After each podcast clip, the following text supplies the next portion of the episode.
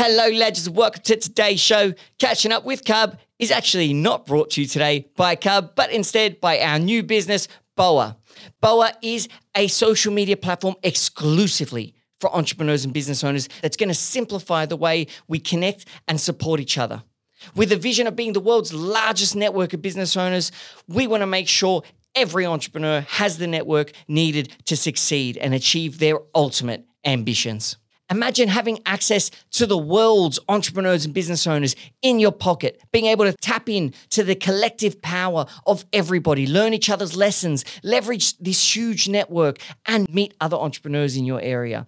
BOA is going to revolutionize the entrepreneurial journey, and I cannot wait to have it in everyone's hands. And today's episode, I want to invite you exclusively as catching up with Cub listeners to be some of the first users, our founding users, which you can do by going to boa.app and checking out our brand new website. In today's episode, I want to share more about Boa with you. I want to share about the lessons that I've learned along this journey, uh, including naysayers, finding ways to scale what you do and specializing in what you do and handling investors and gaining investment. These are all things that I've learned over this past two years or year and a half in working with Boa that I want to share with you. And of course, at the end of the episode, I want to make a very special offer to you because I am so grateful for all your support in catching up with Cub. Thank you all so much. Hope you enjoy the show.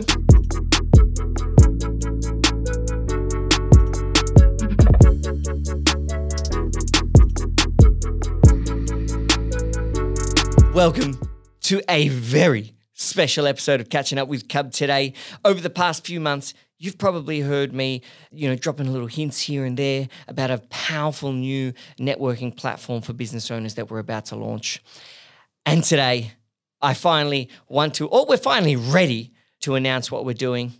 We've built a platform that is going to unite Australia's and the world's entrepreneurs and business owners. The entrepreneurial journey is hard in general. But it's even harder because there's so few other people in the same position. It's even harder because most of us are on the journey alone. And I don't think that's right. I think no entrepreneur should be on the journey alone ever again. And so we have created a platform, a social media, if you will, exclusively for entrepreneurs and business owners that's going to simplify the way that we connect, we learn from each other, and we grow ourselves and our businesses. It is a powerful new tool, and we have called it BOA. B O A.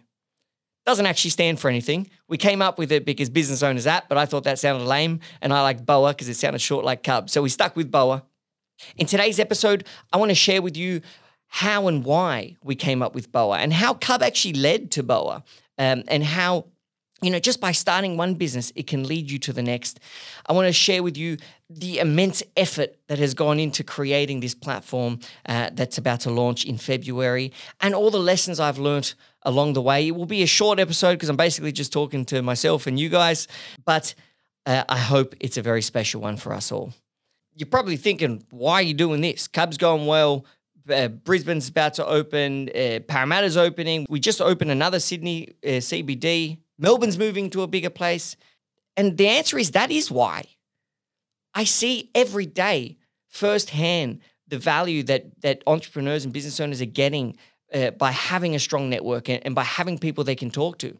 I see the value of Cub every day, and I love what I do. I love business owners, and I love helping or, or helping them in any way I can and, and creating community for them. And I want to do that for more people. In fact, I want to do that for all entrepreneurs. And I knew the only way to do that, for that to be possible, was getting into the tech world. And so that's exactly what we've done with Boa. Plus, personally, I've built a fantastic business at Cub. It's an old school traditional business, bricks and mortar, you could say. I also want to jump into the, into the tech world ring myself as well. There's so many amazing stories about amazing Australian tech companies Canva, Afterpay, Atlassian, and Boa is going to be one of those mentioned. And the other thing I think is really important to talk about are the lessons that I've learned uh, on the journey towards building and about to launch Boa because launching business is never easy. It doesn't matter if you've got a great business before or if it's your first or second business, it's never easy. And the one thing that I forgot that used to happen to me at Cub and it has happened to me again at Boa is the naysayers. there's always naysayers. It's like you want you're so excited you want to share this idea and someone has to try to find a reason why it's a bad idea. You know, I was going around telling people I'm going to launch a social media exclusively for entrepreneurs and business owners that's going to ensure everybody has the network needed to succeed. It's going to make sure everybody can tap into the collective power of Australian business. Isn't that LinkedIn? That's what people would say to me. Is that LinkedIn? That's not LinkedIn at all. LinkedIn is an employee network. It's not a business owners network. I was saying to them, imagine having a community of just business owners. You can discuss the things that matter to you with the people who get you without being criticized. Imagine having access to content from people on the same journey as you, all of it relevant, all of it high value that can that can help you learn the lessons that other people are learning live while they learn it. And imagine a platform that was actually designed for business owners. One that was simple, beautiful looking, nice and premium, but simple. My life's chaotic enough as a business owner. I don't need to figure out how to adjust this on my profile or have a CV on my page. I'm, I do not need a CV. I'm a business owner. You know, imagine if it was perfectly designed for us. And that's what I would say to people. But isn't that what LinkedIn does? Yeah, this is the naysayers. Ignore them. And it's hard to. I know it's hard to even for me, I always talk a big game and you this and that and whatever. But you know, sometimes you think, "Am I a moron? Is this a good idea, or or, or, am I ridiculous in thinking that this is a good idea?" And my lesson there was believe in yourself, back yourself, and don't forget who you're making it for. If those people were naysayers, you're probably not making it for them. You know, I never forgot I'm making this for business owners. I'm making a platform that I think is going to impact their lives and improve their entrepreneurial journey forever. And that's who I'm doing it for. And I believe in my ability to do that. And that's what got me through the naysayers. The other lesson I've found is the importance in using existing assets to build new things or specialization. You see it all the time. Some of the most successful entrepreneurs of all time, they specialize in doing one thing. Harry Triguboff specializes in building apartment uh, uh, unit blocks.